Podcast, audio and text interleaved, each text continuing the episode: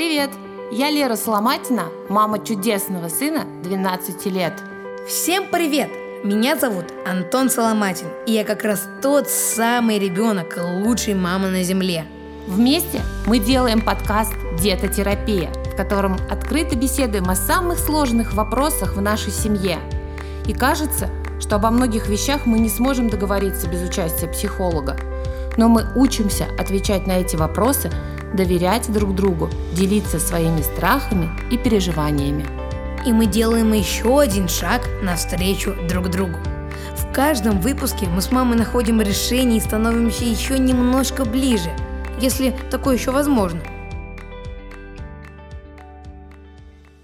Сегодня мы поговорим на очень деликатную тему, а именно о фразе «мать-одиночка с прицепом». На самом деле, услышав эту фразу в толпе мужчин, которые разговаривали друг с другом, я даже не понимал, что это значит. Сначала попробовал понять это в прямом смысле, потом и в переносном, но так и не понял, что это значит. Но сегодня об этом мы и поговорим. Тема действительно деликатная, и на многое тебе придется открыть глаза. И сразу Прошу тебя, не обижайся и не расстраивайся за какие-то моменты, которые сегодня в студии прозвучат. Я всегда готов выслушать тебя. Ну что ж, начнем. Тема «Мать-одиночка с прицепом».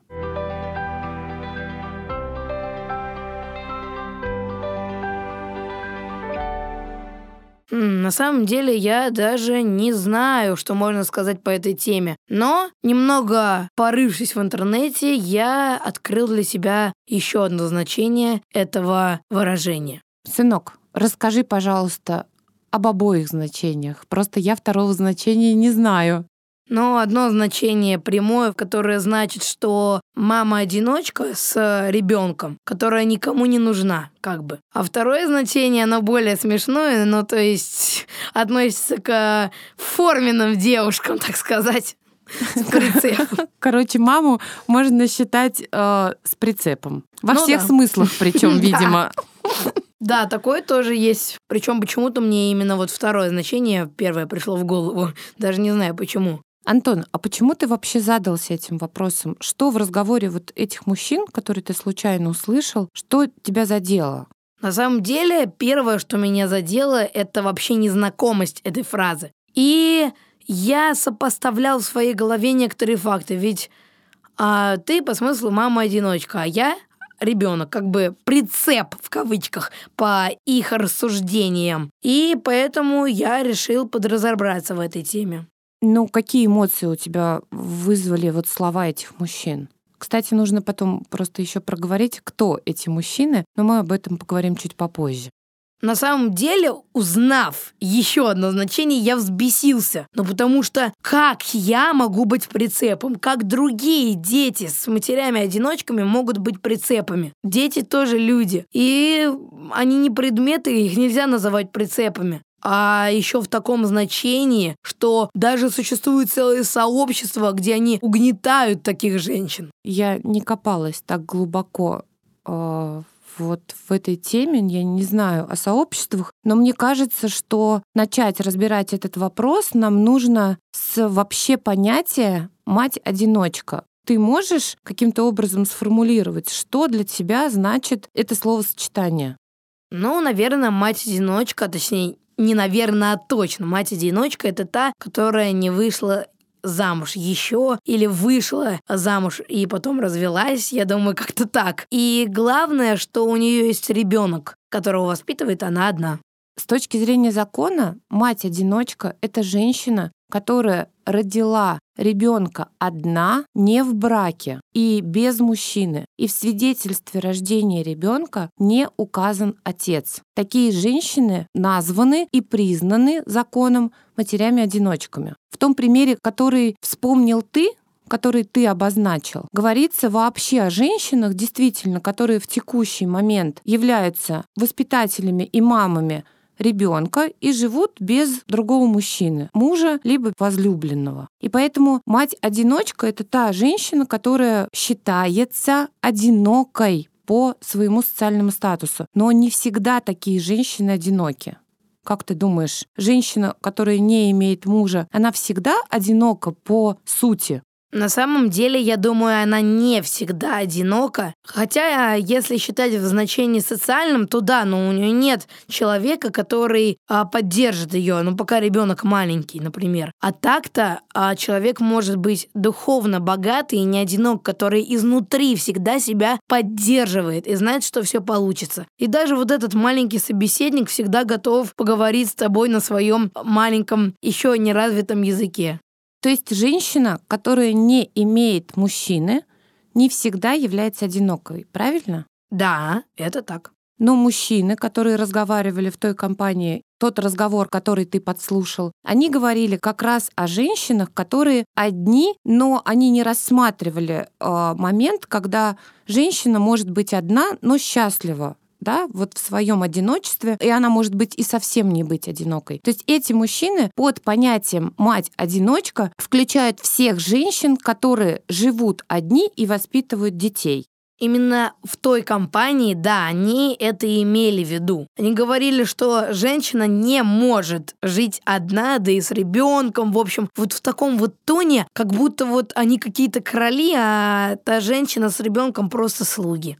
Ты знаешь, а, Лично я слышала фразу «мать-одиночка с прицепом», когда мужчины разговаривали о знакомствах с новыми женщинами, и вот друг другу они называли вот такие характеристики. Да, она одиночка с прицепом еще к тому же. И, конечно, это ну, вызывает раздражение, потому что дети не могут считаться прицепом. И вообще, лично мое мнение, кто дал таким мужчинам право называть все не своими именами называть детей прицепами. Им никто такого права не давал. Более того, современная женщина в принципе не даст возможности мужчине, который так думает, в принципе приблизиться к такому ребенку. И именно у таких мужчин возникают проблемы в отношении с женщинами, потому что после 30 найти женщину бездетную, найти женщину свободную, у которой брак распался, либо она там, ну, по каким-то другим причинам овдовела, например, это очень трудно. Эти мужчины, они становятся какими-то загнанными в угол. Они, с одной стороны, не хотят принимать женщину, как они ее называют, мать-одиночку, хотя она может быть вовсе не одинокой. Тем более с прицепом, с ребенком, не осознавая, что этот ребенок может стать для них самым большим удовольствием и счастьем. Они даже не задумываются, что может быть в последствиях. Ну, я с тобой согласен. Вот в этом рассуждении. Однако иногда есть такие ситуации, когда мать-одиночку можно назвать, то есть мать-одиночка с прицепом. Например, когда мать просто пользуется, чтобы благодаря ребенку у других людей вызывалась жалость. Боже, откуда ты это знаешь? Ну, не знаю, наверное, знаю и все. Это редкий случай, когда мама манипулирует своим ребенком, Просто это еще зависит от самой мамы. Я не говорю, что это нормальная мама. Любая хорошая, добрая, отличная мама никогда вот так вот не сделает. Знаешь, вот э, когда-то была тема, которая активно обсуждалась в социальных сетях и даже на телевидении, когда сообщество женщин требовало от общества, от мужчин, от родителей, от других людей, от учителей какого-то сверхуважения какого-то сверхотношения просто потому, что они матери. Я ж мать, я имею право. Я ж мать, ты мне дай. Я ж мать, обустройте вы мне все мой мир так, чтобы мне было хорошо. Как будто все должны этой матери, да? Да, и такое движение действительно было, я вот сейчас вспоминаю, и лично у меня это вызывало прям большое и сильное отторжение. Мне не нравится, когда мамы выставляют на показ вот э, такую проблематику. Ну, в конце концов, можно взять себя в руки и можно решать постепенно все возникшие проблемы. Ну, и это не зависит от того, одиночка ты или нет. Я так предполагаю, что, вероятно, эти матери и считают своих детей прицепами тоже. Это как будто какая-то несчастная королева, сидящая на троне, якобы несчастная, которая требует от всех все и вся, а сама для этого ничего не делает и еще требует жалости какой-то. Может, отсюда и ноги растут. Понимаешь, может быть, эти мужчины, встречая таких женщин на своем пути, женщин с таким отношением к себе, к окружающим и уж тем более к своим детям, возможно, они и сформулировали ту самую фразу, которая тебя задела. Возможно, эти мужчины встретились именно с такой женщиной и приобрели этот опыт и теперь рассказывают об этом опыте окружающим.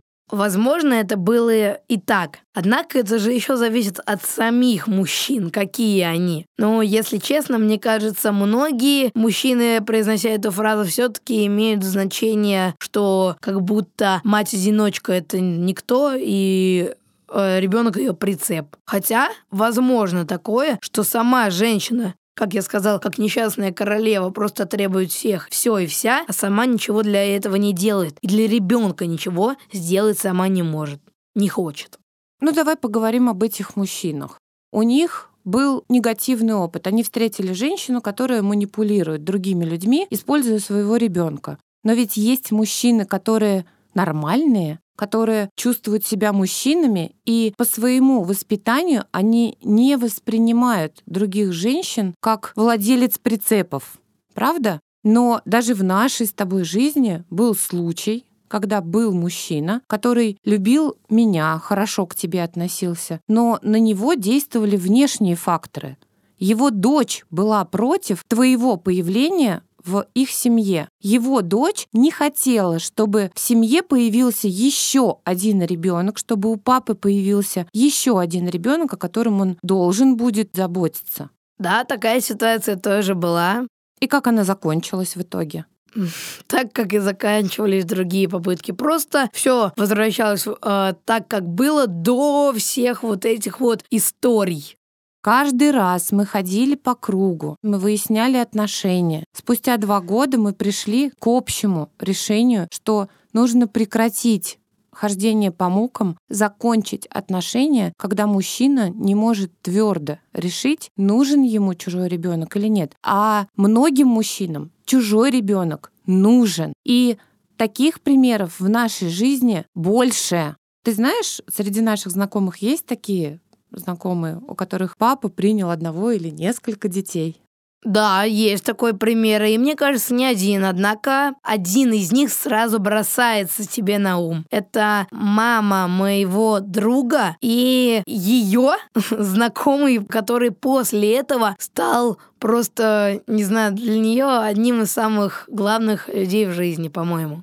Но если я правильно понимаю, то у этой мамы не один ребенок, а уже двое довольно взрослых детей.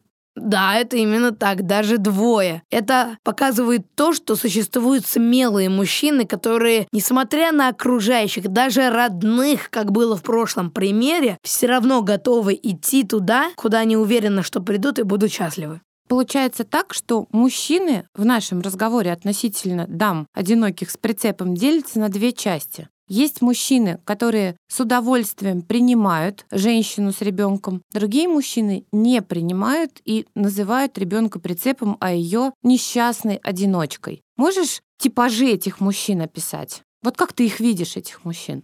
Одни мужчины, которые называют ребенка прицепом и вообще угнетают женщин, они, мне кажется, недалекие. Невозможно угнетать э, какого-то человека, какой бы он ни был был бы у него ребенок, и нельзя называть ребенка прицепом. Я считаю, что они как будто какие-то недоразвитые, недалекие. Но вот как это можно назвать другую женщину и ребенка просто как будто неодушевленными предметами, как будто какими-то рабами? Так делать нельзя. А некоторые мужчины, они смелые. И вот как раз они готовы дойти до логического конца и обрести свое счастье.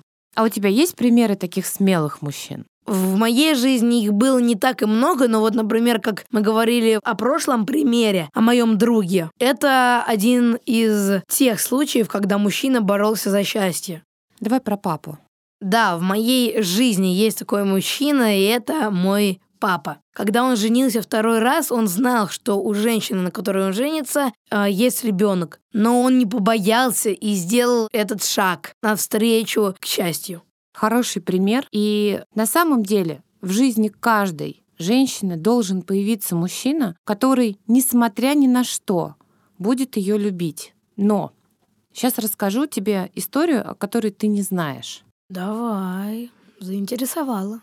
Женщины тоже сложные создания. И не всегда женщина, даже если мужчина смелый, даже если он готов взять на себя ответственность, женщина не всегда подпустит к себе мужчину, постоянно имея мысль, что отношения между ребенком и мужчиной могут не сложиться. Но это же какая-то боязнь чего-то или просто намеренная злость, например. Это страх. Ну вот, предположим, я встречаю мужчину, который мне нравится. Но по каким-то моим субъективным оценкам я понимаю, что вы можете с ним не сойтись. И я такого мужчину точно не приведу домой. И о его существовании даже не узнаешь. Хотя, наверное, это какой-то комплекс, который нужно разрешить. Почему я принимаю решение о том, сойдетесь вы характерами или нет. Ну вот, наверное, это какая-то моя проблема. Вот как ты отнесешься к появлению мужчины в нашем доме, э, с которым ты мало знаком или пока еще не нашел общий язык? То есть ты боишься, да? Я боюсь. Иногда бывали такие случаи, когда ты приводила мужчин домой, и на самом деле некоторые мне нравились, а некоторые не очень. Ну, на самом деле я тоже боялся говорить о их недостатках, а вот, например, каких-нибудь привилегиях говорил смело. Если говорить серьезно, то, видимо, после тех примеров, которые тебе не понравились, я и стала бояться знакомиться с мужчинами, а если и знакомлюсь, то у меня какой-то есть вот этот параметр оценки, а понравится этот человек Антону, этот мужчина подойдет Антону, и я постоянно начинаю думать о том, а как бы мне его спросить? Какие дети тебе нравятся, да? Или там, а, а любишь ли ты вообще детей? И я даже не знаю, правильно или нет я делаю. Нужно об этом спрашивать или нет? Я считаю, вот надо вот так прийти. Так, привет, а ты любишь детей? Если он любит, то давай дальше разговаривать. Если нет, то до свидания. В общем, э, сократить время общения до момента, пока мы не выясним любовь к детям. Ну, а скажи, смысл тебе мучиться и ждать, когда вот подойдет этот момент? А представляешь, он потом скажет, нет, не нравится. И такая, а, а, подожди, стоп, я же... Ну и все. А я такая зря сделала макияж сегодня, встала и ушла ушла, да? Да и, и главное, это бывает, что уходишь, а приходишь уже не с очень хорошим настроением. Бывало же такое? Бывало и такое, бывало всякое. Здесь нужно, наверное, принять какое-то однозначное решение, что мужчина, который любит меня, ну, скорее всего, он будет любить моего ребенка. Но я не уверена. Нам нужен мужчина в эфире. Я представляю, если бы в этой теме он с нами был, он бы смотрел на нас двоих и не понимал, что сказать здесь еще можно. Хорошо, давай э, здесь вот немножко подытожим и скажем, что у нас есть две категории мужчин. Да, есть две, которые воспринимают это выражение в более адекватном смысле, а другие, которые, как я сказал, недалекие. Относятся к детям и к мамам, а, которые их воспитывают пренебрежительно. С презрением, да. А теперь давай перевернем эту ситуацию и посмотрим все это с точки зрения мам женщин. А как ты думаешь, может ли женщина сказать другой женщине, что я познакомилась с одиноким мужчиной с прицепом?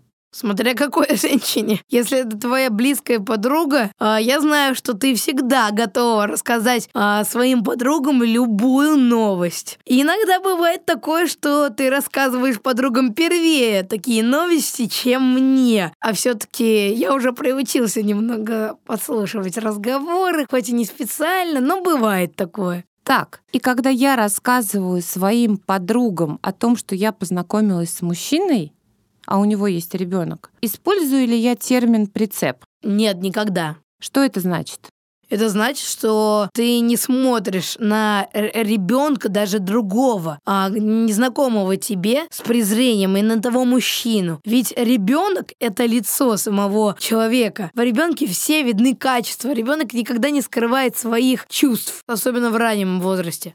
То есть женщина вряд ли будет употреблять термин прицеп в отношении ребенка мужчины, который ей нравится. Опять же, смотря какая женщина. Потому что вот ты, я знаю, что не будешь этого делать. Ну, среди наших знакомых, я надеюсь, нет таких женщин, которые будут детей называть прицепами. Но все-таки есть же, и наверняка. А откуда-то это выражение появилось? Ну, оно используется в мужской речи, в мужском mm-hmm. обиходе. Я просто задумалась, что, наверное, и женщины могут так высказываться. Да я вообще не сомневаюсь. А мне кажется, что женщины, они толерантнее, добрее И если у них есть свои дети, то и ребенка своего мужчины они будут любить не меньше. А по-моему, это немного другое. Поясни. Своего ребенка любить, да, понятно, почему ты его любишь. А чужого ребенка бывает такое, что, ну вот видно, что не хочешь ты а, воспитывать такого ребенка. А мужчина тебе нравится. Ребенок может не воспринимать. И пока вот ребенок начинает, например, из-за этого горевать, плакать, а, а в конце концов ты понимаешь, что в голове женщины происходит такая цепочка, в конце которой, как я думаю, происходит какой-то взрыв. Ведь ты любишь мужчину, а ребенка вот в душе где-то любишь, но он тебя не воспринимает. И в конце концов, бац, и все. Наверное, много историй заканчивается именно так. И тут надо серьезно поработать над собой. Есть куча фильмов на эту тему, когда приходит мачеха в дом, ей очень тяжело найти общий язык с э, ребенком, но она через все преграды проходит и все равно находит решение. Я вот просто сейчас думаю о себе. Ну, в общем, из тех некоторых, которые тебе понравились или не понравились, была кандидатура с ребенком, с девочкой, твоей ровесницей. Он не нравился. Ребенок был трудный. Да, очень. Но она не была причиной нашего расставания? Она не была. Я не говорю именно о многочисленных примерах. Я говорю, что существуют такие примеры. И это еще зависит, как я уже несколько раз говорил, от характера и от духовного мира самой женщины. Ведь ты очень сильная женщина, я это знаю. И здесь ребенок не смог покорить а, тебя, хотя, в принципе, ребенок даже и не пытался этого делать, потому что ты сразу показал себя с хорошей стороны. По-моему, это так. Давай сделаем выводы. Вот есть женщина, она воспитывает ребенка одна. Есть мужчина. Ну, Тех, которые говорят, что она мать-одиночка с прицепом, мы не обсуждаем недалекие, несовершенные мужчины, которым угу, есть куда да. стремиться, угу. работать над собой, получать позитивный жизненный опыт. Есть другие мужчины, которым женщина нравится, но они боятся принять ответственность на себя за другого ребенка. Вот здесь как бы ты с своей стороны мог помочь такому мужчине, если ты видишь, что он хорошо относится к маме, но пока нет между вами контакта? Я думаю, надо поддерживать, безусловно, маму. И не только морально, но и физически как-то помогать. Ведь когда у человека много мыслей в голове, ему даже не хочется что-то делать. Он задумывается и вот так буквально сидит и как будто, как будто превратился в камень, не думает об одном. И надо просто подойти вот так и сказать, «Мам, ну, давай, поговори со мной, я тебе помогу, все будет хорошо». Я думаю, это главная, так сказать, причина, способ, благодаря которому можно поддержать своего родного человека, маму в данном случае. Ну, то есть просто нужно поговорить с мамой об этом мужчине, обсудить э, моменты, которые нравятся или не нравятся, спросить, наверное, да, что я могу для тебя, для ребенка, для своего сделать, и попросить, может быть, твоей помощи, да, в чем-то, чтобы эти отношения наладить. Давай вернемся к началу. Мать одиночка с прицепом. Сейчас эта фраза вызывает у тебя обиду или злость?